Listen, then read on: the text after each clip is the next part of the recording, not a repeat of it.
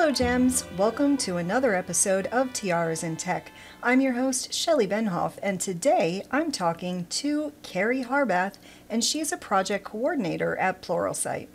We talked about her experience as the mother of a child with health conditions, how ableism affects mental health, and how to support people with health conditions in the workplace and also in life.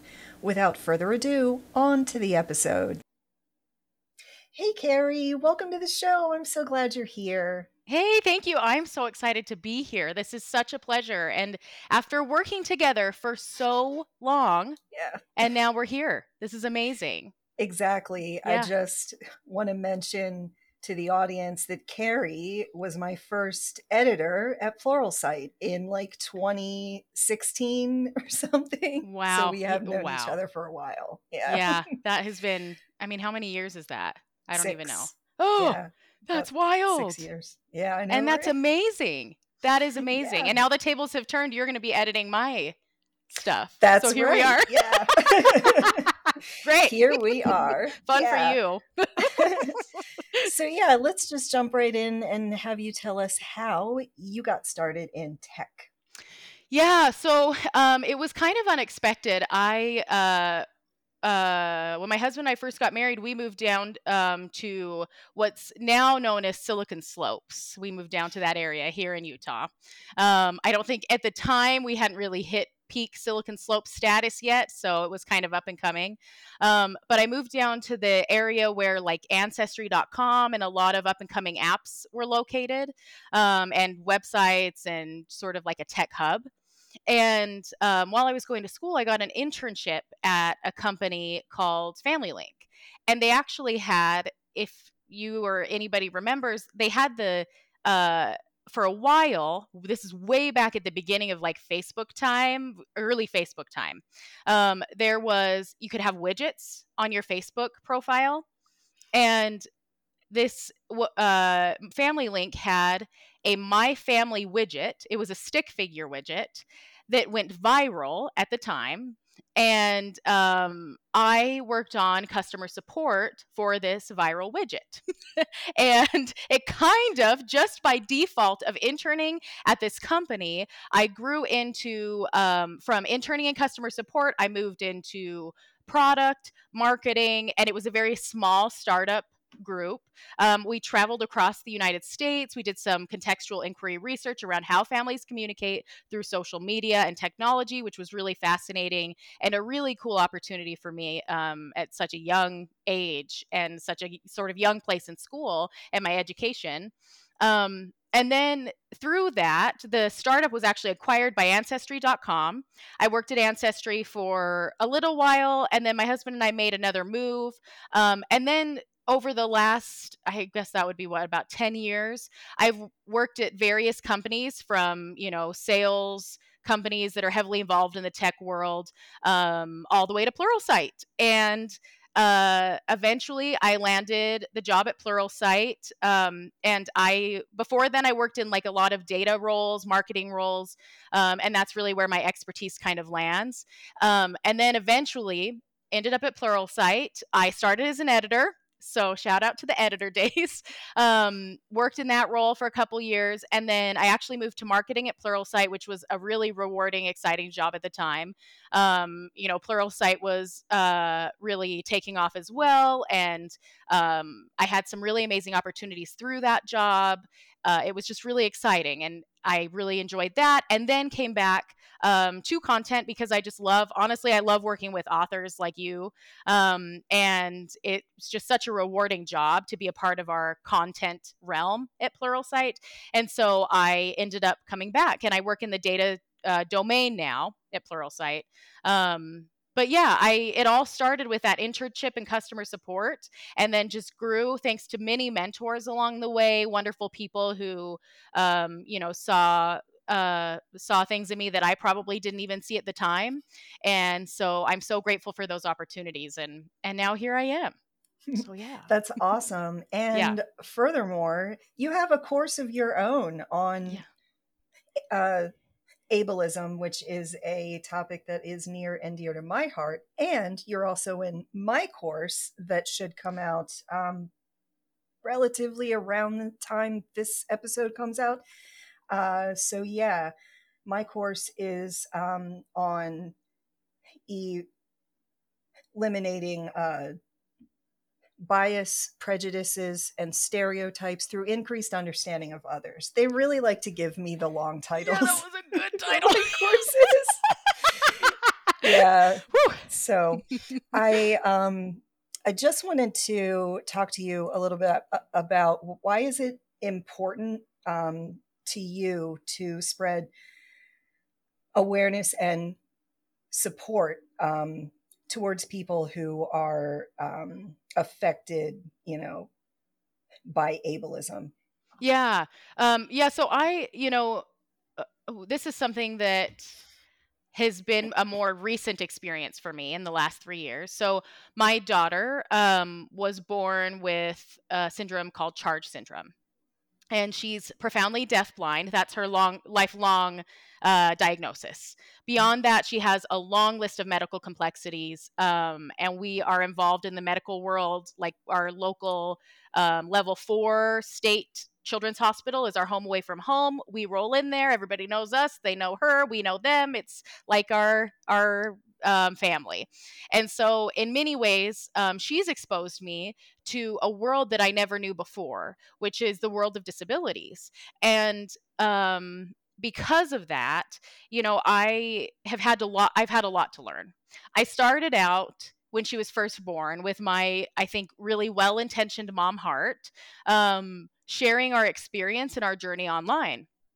And the way that started was by sharing a lot about Sloan, my daughter and um, I was just sort of doing the best that I could, right? Scrambling in my own, because as parents, we experience our own, um, we're navigating a world we didn't expect. You know, there's a lot, the medical complexities add on to that. Uh, so we weren't sure if she was going to make it those first few months. Like there was just a lot that we were navigating with Sloan. And so I was um, sharing her experience online, her journey, and a lot of things that now I look back and I'm like, I wish I wouldn't have shared some of these things that I shared at the time um, because of what I've learned from some of the adults that I follow now who are living um, with disabilities or with health conditions or with their own experience. And I have really stepped back and tried to listen and learn from them.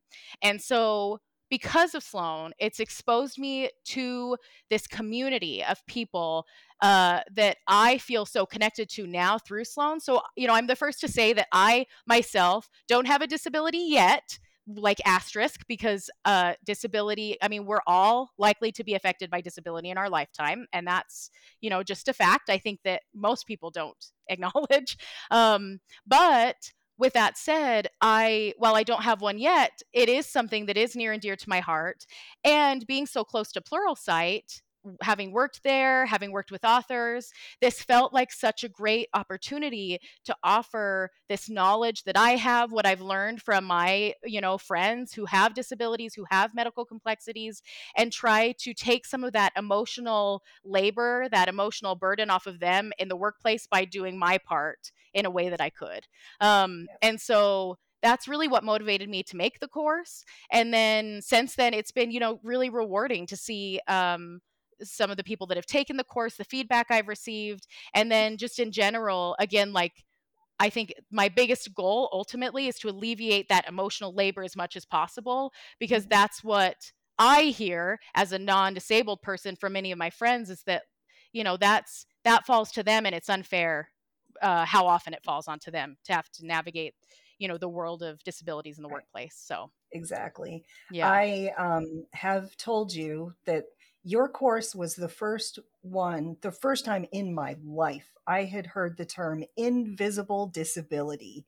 And like, I have one, I stutter, I went to speech uh, therapy um, from when I was in kindergarten until I was like 20. Um, I am still in touch with my childhood speech therapist. Oh, I love that. I she, love that. She's known me since I was like, I don't know, seven or eight. Oh I'm 42. No, that's so, amazing. That is amazing, Shelly. Yeah, totally. Yeah. Yeah, because Sloan has, I mean, Sloan has a speech, occupational, physical. She has all of her therapists too. Mm-hmm. So I love that. Love that. Yeah. People who like really care, who um, will support not only the ailment itself or just the health condition. It, it isn't an illness or whatever, it's just a condition, yeah. but also support the mental health implications that we, you know, inherently have because um, people who have conditions are generally um, seen as weaker or um, sometimes like people will try to tell us that we can get better if we try harder. Oh my gosh. Oh, yeah. I, yes. people um, prescribe to me all of the time how I can stop stuttering, you know? Oh. Just relax. As an adult, too. Just You're like, okay, Oh. Yeah. It oh. still happens to me all of the time. I I don't like to call places. I have a story about speech therapy actually. This is the funniest thing that ever happened. Um, I so much don't like to call places. They used to force me to. Um, they used to make me call restaurants and stuff and, and ask for directions because I'm old and we didn't used to have like MapQuest or anything like that.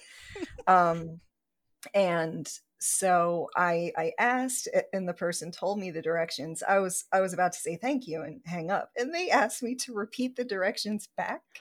and I hung up. I was like I was in elementary school for sure. Oh, that is like yeah. Wow. I wish you had this on video somehow because that I is know. so I know. Somewhere... But also great solution. Smart. like way to go. yeah, and I I believe it would pain them to know that that exercise actually made me talk like I still don't talk on the phone. Really? Yeah. I can talk like to a person I can see. Like that's still but I don't like to talk on the phone. Um I'm not exactly sure. I think it's because um if I stutter, the people can't see my ticks and stuff like that, which is yeah. actually a bad thing because if you can see it, you can tell that I'm still talking and I'm trying to work through a block or whatever. Um, yeah. But yeah. It's uh it's so interesting that you mentioned that because anecdotally one thing that I've uh, been navigating with Sloan is that she we've walked the line of trying not to over therapize basically like so mm-hmm. many therapies that she disengages or doesn't want to do something. And so you talk about how that impacted you long term. You know like um sloan had her own way of hanging up when it came to physical therapy. She would know when the physical therapist came into the house and she would fall asleep. Yeah. And then and she and and either it was legit or you could tell she was faking it because her eyes would squint tighter. Yeah. and she's like, "No, I'm asleep. Don't mess with me." yeah. and um yeah, so it's I think it's just yeah, anyway, that just anecdotal, but I think that's so important is, to be aware of is just that uh those experiences can impact someone oh, lifelong, yeah. you know? Yeah. Yeah. And unfortunately for me, my whole childhood, I was told that I would grow out of it because most people uh, do, right? Some of us don't. And yeah. stuttering only impacts 1% of the world's population. So there's not a lot of research going on or whatever. Yeah. Wow. Um, all I know about my condition is that it's um,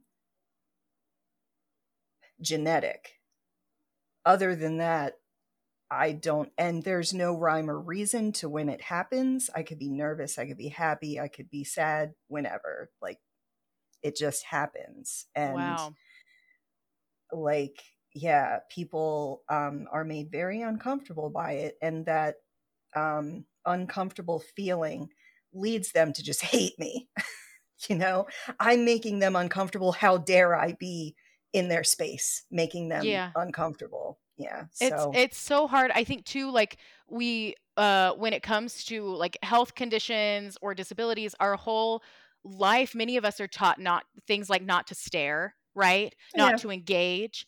And there's an element of that, of course. You don't want to stare in a bad way. Like you don't want to be like staring Yeah. and throwing shade or looks. But at Mhm. the same time, it also has taught many of us that, you know, like we yeah, to to avoid altogether, to disengage, to um I mean it's just I think that's a great example of how people should lean in and Yes. like Lean lean in being with you. Exactly. Yeah. Yes. Oh yeah. Yeah. Totally, because like I'm I'm uncomfortable for you. Even if the person hates me, I empathize with that feeling. I know if I'm blocking and um, my my facial tics are happening, that looks weird. you know, I know that. But just understand that that's just a part of who I am. I've Yeah. I've started to tell people I stutter. This is just how I talk. Yeah. Yes.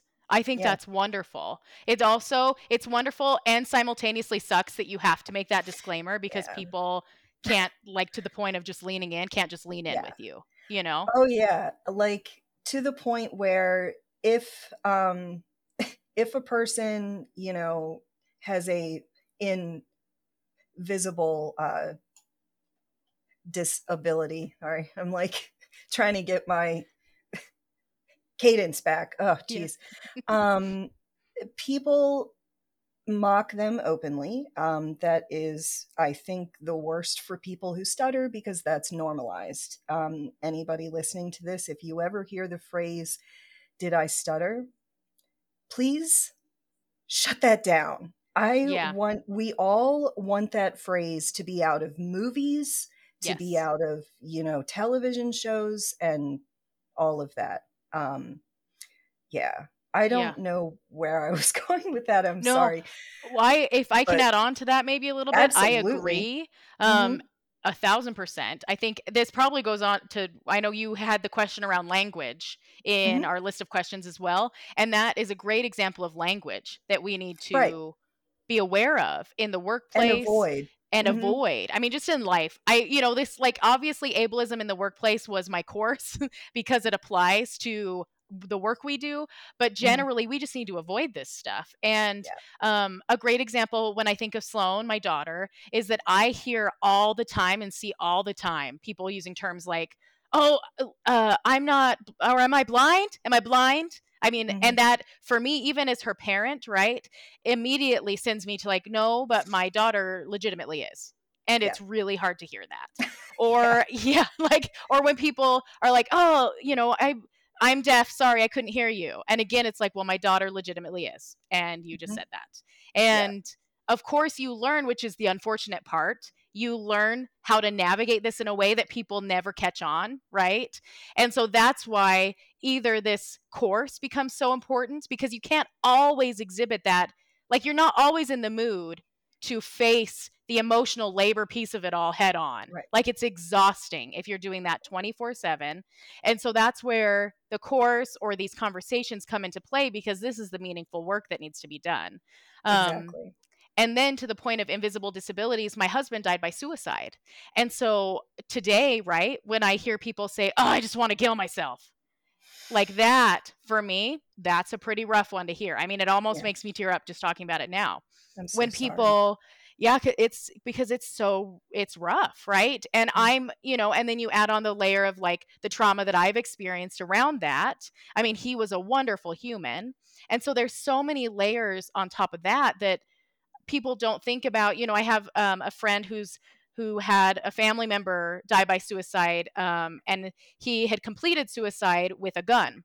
And so so often when we're in meetings or things like that we will do the motion right? Like you'll see people do the motion of shooting themselves is like oh i want to get out of here another great example of like you know ableism moves far far beyond what we like it's my daughter is has some pretty profound disabilities that she'll live with her entire life that may you know make her dependent on me for the rest of her life.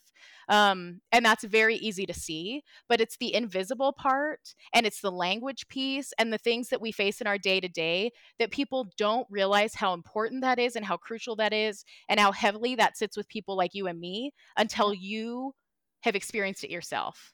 And yeah. So I think that's such an important thing to talk about. So going back to it, it's like, yeah. did I stutter? Cut it out. You know, yeah. blind, deaf, um, oh, I want to kill myself. Like all of these things stem from an ableist culture because yeah. truly they go back to some form of disability, whether it's invisible, visible, or not. Absolutely. And I've also heard um, stuff like, you know, my emotions are all over the place. I'm oh. I'm so bipolar today. Yep. I'm like, that's not something that you can just be. That's a no. condition, one that I have, one that sucks. You know? Yes. Yes. Um, and to hear that, you know, is just like if you're not diagnosed with it you don't have it you know yeah. and if you think you have it go get a diagnosis yeah no you know? exactly please please yeah that is one of the most classic symptoms that i've had that other people have when you're bipolar and you're riding that high wave you're manic and you're like chariz you know you're just like can talk to anybody um just it's it's all um, easier, right? And you're like achieving stuff at a really high level. Um, yeah. At that point, we tend to think we're not bipolar. We don't need meds. I thought that for 17 years. And then I finally wow. realized I have been suffering. Yeah. And I need my mood stabilized and I need some, you know, concrete um, coping mechanisms. Yeah. Yeah. Yeah. And so. it's I mean it's so important. I I um even through the loss and the experiences that I've had over the last few years, I have my own medication that I take, right? Mm-hmm. And that's mm-hmm. another great example of me- of language. When people yeah. are like, "Oh, I'm off my meds today," jokingly, that, another right. one, right? like because Absolutely. here here we are and we're people that actually legitimately have medication that we take. Yeah.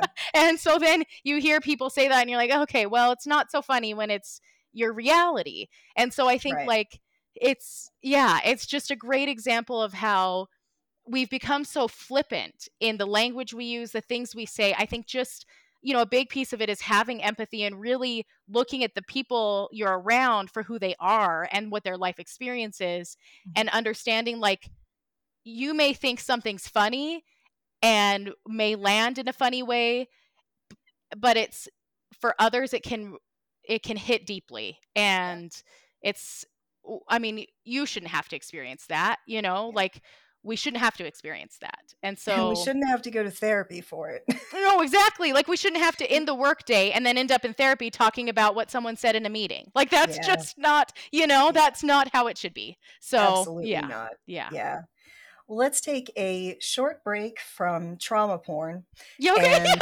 talk about um, I my yeah. life, our life. that is our life. I yes, have exactly. I have a um, segment for the show that I like to call Precious Gems. This is where I take a um, comment from social media and um, yeah, from you know Instagram. Ooh, sorry, I hit my mic from Instagram, TikTok, uh, Pinterest. Now I actually have followers on there. So wow, that's yeah. amazing. Absolutely. Wow, um, yeah, so this uh, comment comes from her code org um, saying it is good advice uh, to usually ask the audience before you start a presentation um, to understand who they are. And they say, actually, this was also excellent um, advice. I like to engage my audience before I start asking them questions and before I also, you know, um, mix them in. Um, and sometimes I feed off their answers and go off script. It gets them to stay engaged. I agree. I Absolutely. Thank you, hercode.org, for the comment. All right. Yeah, that's awesome.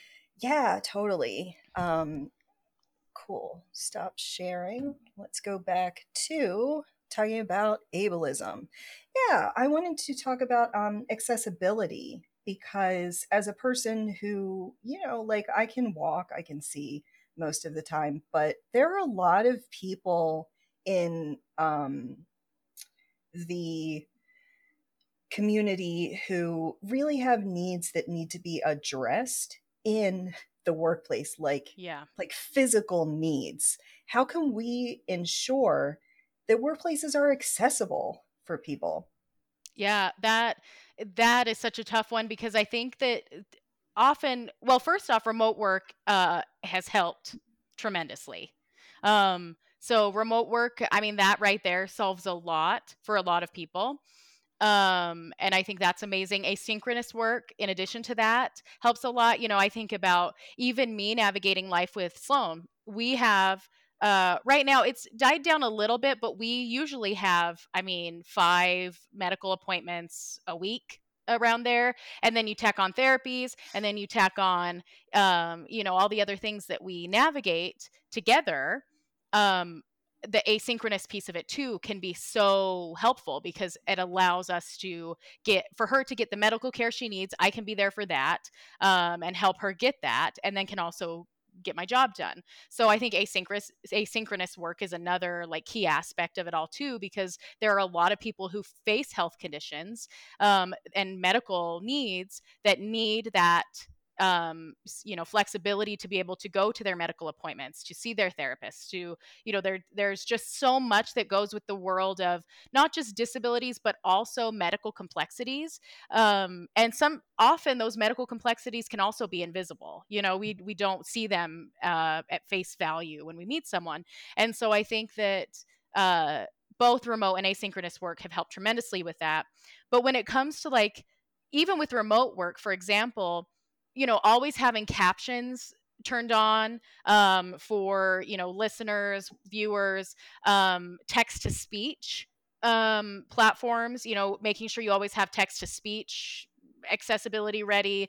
Um, I was just talking to somebody the other day about how for neuro, neurodivergent folks, um, you know, timed testing can be pretty intense. And so ensuring that you have a way to navigate timed testing for your neurodivergent employees or whoever may be experiencing like you know needing to take a timed test of sorts that kind of stuff um, having the flexibility around that and the you know equipment and um, tools set up for that kind of accessibility is also so important.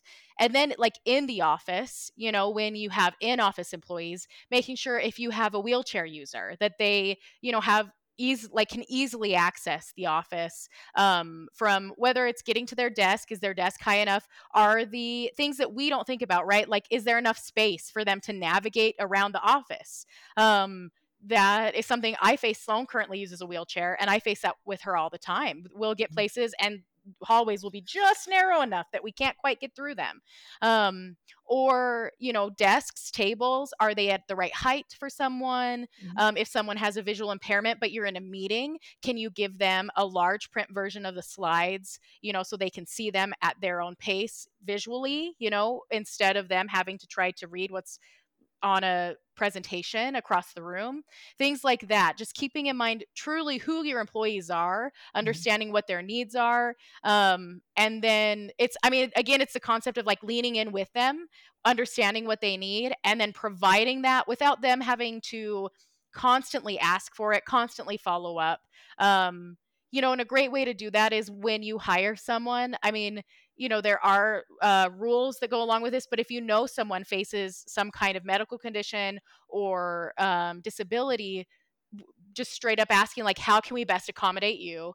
And creating a list or a set of you know needs at first and then always making sure you as a leader or as a team member follow that and yeah. that you're never continuing to put that emotional labor again that term but back on that person for them to continue to remind you what they need because that's where it gets exactly. exhausting and you know the workplace becomes uh, a lot less inclusive so yeah yeah. absolutely. I i have two stories to share about that um that i have experienced and observed. I um had a manager who um lost his leg at some point and he um had a uh prosthetic right? There was no elevator in that building and oh, furthermore, man. the steps okay, I'm a very short person, and those each it, it it had those tall steps. Tall steps come up to like my calf. Okay, like they're not Yeah. easy for me. Yeah. And I couldn't even imagine him trying to haul up those stairs every single day. Like that must have been horrible. Even Yeah. for me, it was hard because I have um asthma too. While I can like walk straight, you know, and I don't have a problem, stairs, man, I cannot do stairs. I actually traveled to that office and I had to leave early and refuse to come back because I couldn't I couldn't get up the stairs. Yeah, Like what?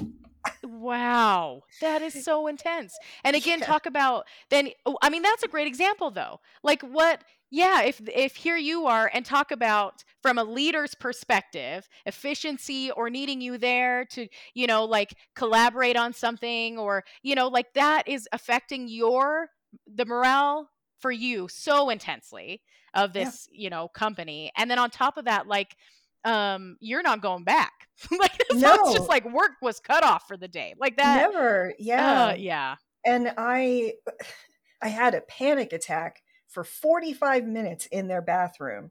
They only had two bathrooms for like 50 people.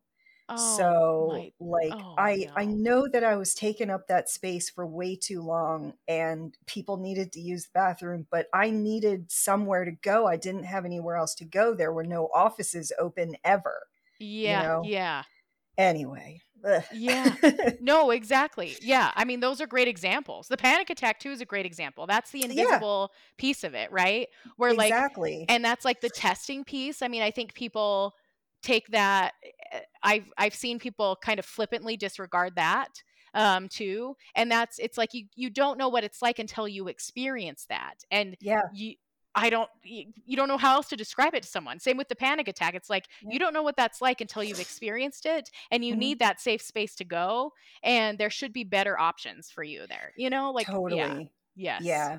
I teach people all of the time to, you know, I also have a course on this, increasing mental health awareness for yeah. improved inclusiveness. which So is a great course by the way. Shout out. segue into our um mental health portion of this yeah. conversation um with ableism.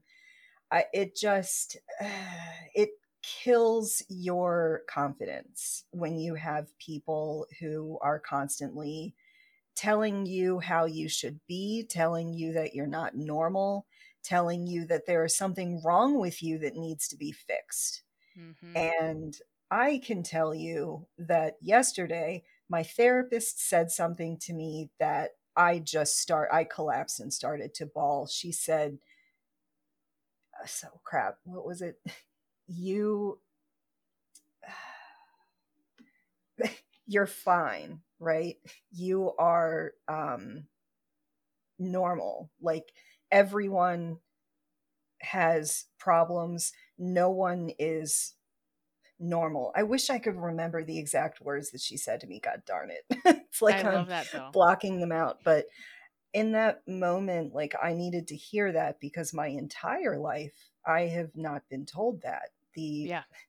the messaging applied to me has always been um since i you know i'm pretty fluent. Um i have a very like moderate um stutter so i can hide it most of the time and people will you know tell me how i can fix it. They'll tell me that you know i just have to talk slower. I just have to not be nervous you know like sure ah. turn it off do you watch yeah no exactly. Yeah. Book of mormon turn it yeah off right? No. no. That doesn't doesn't work work. yeah no. No that doesn't work. Great reference. That was good. Yeah. That's one of my oh, favorite songs ever. Yeah yeah. No mine too. One of my favorite musicals ever. It's oh it's god it's a good absolutely. Oh yeah it's so it's it's so such a good. good one. Yeah. Yeah but like mental health support um back to that um my point in all of that was people need to have a quiet room in the workplace for people to you know pray or um, yep. have a panic attack or just have a quiet moment yep. by themselves especially if you have an open floor plan oh my you know? gosh yes i yes. have literally been sitting at my desk having a panic attack and crying and people are just like what what is going yeah. on? This is weird. I didn't have anywhere to go, you know? Yeah. So no, you're spot on. I mean, and that goes mm-hmm. uh and and if we're going if a company is truly going to live up to, you know, diversity and inclusion efforts and truly without it being a form of lip service or performative in any sense, that is an essential thing that needs to be done. Um, mm-hmm. on all fronts, whether like you mentioned, prayer, um, all the way to sensory needs. You know, I think of uh, the world that I'm in with Sloan, and there are so many. You know, right now I'm surrounded by. I I have a lot of adults that I've connected with through like Sloan's experience that have become my friends on social media who have their own sensory needs or their own they have disabilities, medical conditions, whatever. Um, but that I face a lot of children that in real life that I know that we've had to navigate places mm-hmm. where they need safe spaces so that they can step back and be in quiet for a moment and have their sensory needs taken care of and yep. and just breathe and um yeah because it can be i mean it can all be so overwhelming and then the open for- floor plan i mean it's no thank you no I agree. I'm like, oh, it's it can be so distracting. It's there's so many elements to it. And so there have to be safe spaces, both mentally, physically, I mean, there have to be safe spaces for people to go. Like that's just yeah. the reality of it. So absolutely, yeah. yeah. Especially if you are just you don't like being in an office. Well, actually, for most of us, we're we're not in an office anymore. I yeah. personally haven't worked full time in an office for like twelve years. You know, it's amazing. yeah, yeah. Yeah, I, and I think I've been out for almost since Sloan was born. Actually, they were okay. great and sent me remote earlier than most That's of Pluralsight. Nice. So, at yeah. three years, I've been totally remote now. But oh, yeah. nice. Yeah. yeah. And especially, oh my gosh, for you with all, like appointments and yeah. all of that, how do you do all of that? That's a great question. Survival is you just try to survive. So that's mm-hmm. like a big piece of it most of the time. Um, but you know, beyond that, I mean, it's uh, the amazing thing is, and I think like, you know, we kind of touched on this last time, but um, one of the things that I learned early on when I was talking about Sloan's experience and I was my good intentioned mom heart, well intentioned mom heart was sharing our journey, I would use terms all the time like um uh, like differently abled or like fluffy terms, right? To to kind of soften the idea of disability. Mm-hmm. Um, and I think I was doing it for my own sake because I didn't understand the world of disabilities. I hadn't been exposed to much yet. Um, and then as I've learned from some of my adult friends with disabilities and, um, you know, just sort of ableist culture, that because of softening the term, now it's turned into this term that we view as a negative thing. Like it mm-hmm. it, we view it as an issue, as a problem, when in reality, it's not. It's a natural part of life um, and most of us in our lifetime will face a disability at some point, and that's right. just the reality of it. And um, and there's such a thing as disability pride, you know, like that that exists yeah. too. And um, and so I say all of that because in sort of um, you know not just accepting but embracing Sloan's disabilities and starting to lean into that with her there have been so many it's not just me like i for sure I at the end of the day it falls on me to make sure everything gets done and I I take care of her and and we navigate that together. But at the same time there's a team of people in my case, I know not everyone is as fortunate that has been so supportive whether it's family and friends or it extends beyond that um, in leaning into Sloan's disabilities and using those terms. You know, I've had great access to um, schools that focus on Sloan's disability and deaf blindness and helping educating her, supporting us, therapists. You know, you mentioned speech therapy. She's had, I think, 10 ther- different types of therapies. Um, we I have case managers that help us manage our medical appointment load and like where who we need to see and when and why because she has so many specialists. Um, and then just you know facing it all, knowing that things can change. I mean, I know it sounds a bit existential, but things can change at any time, and yep. for better or for worse or in this kind of a mundane meh way. and um and so I think like you know doing it all at the end of the day it does land with me and I navigate that with her. But at the mm-hmm. same time, it does require community support. Um, and then also just in the case of like my course or, you know, having um, these types of conversations, a lot of this has stemmed from what I've learned from my peers and my friends who have disabilities and have medical complexities that have shared their experiences with me and have talked about the emotional labor piece and i'm like okay well that seems like a place where i could help or where I could, you know, uh, help in some way. And so, anyway, that was kind of a round. That was a, a tangenty answer to your question.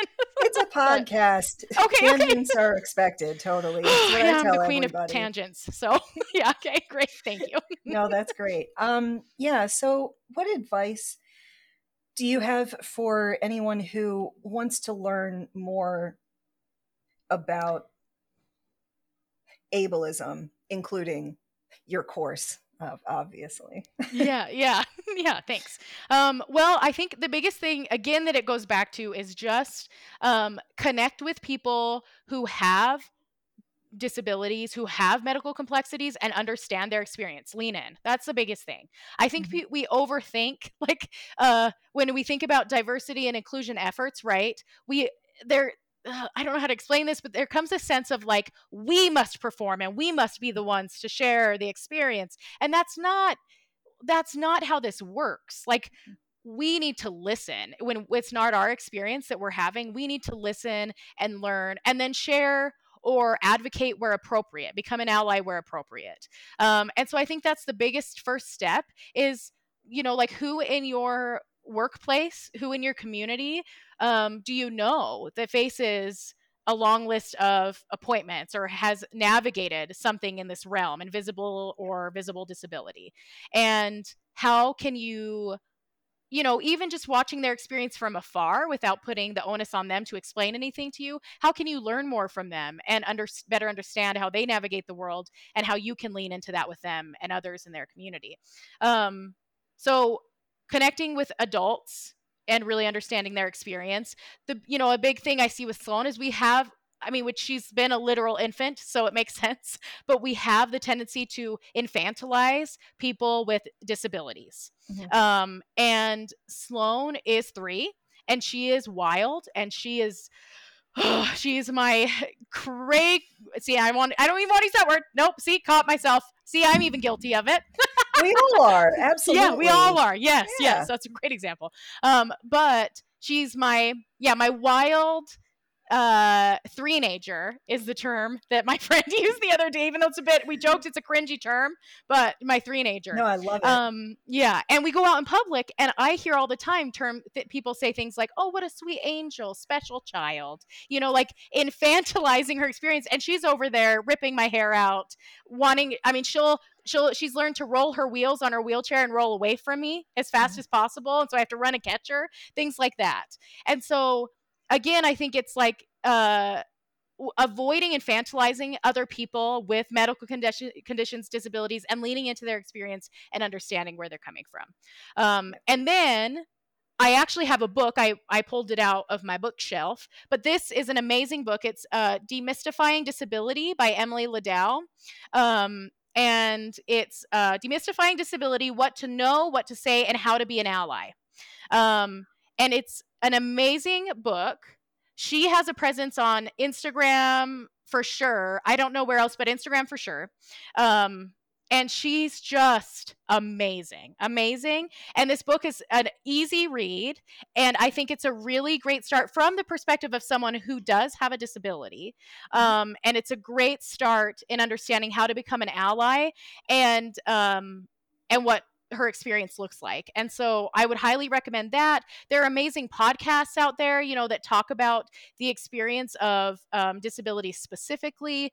Um, so I, you know, learning from those and then just following. I mean, you can follow, there's like disability talk on TikTok, you know, like follow influencers, follow people who um, are have decided to openly navigate their life online living with disabilities or medical complexities or whatever it might be and you know take the time to learn from them so that you can better help your community and i think um, that's a big piece of it just listening and learning at the end of the day is how we're going to make a difference yeah. Yeah. You know this podcast could go on for hours but yeah gotta yeah. wrap it up. Before i let you go can you tell people where to connect with you online?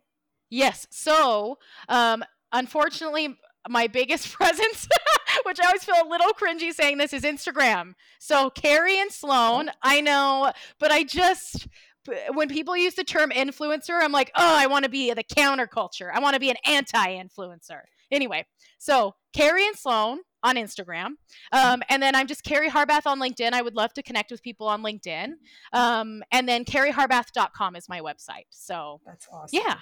Yeah. Yeah. Well, I will have links to all of your stuff in the show notes slash description. Carrie, thank you. Thank you thank so you. much. This is so this meaningful. So thank you for having me. Absolutely. If you want to support us, please like, subscribe, and share this episode with your fellow gems. Let me know in the comments what other topics you would like me to cover, and follow Tiaras in Tech on social media and use the hashtag MakeYourselfShine. Thanks for watching or listening, and have a great day.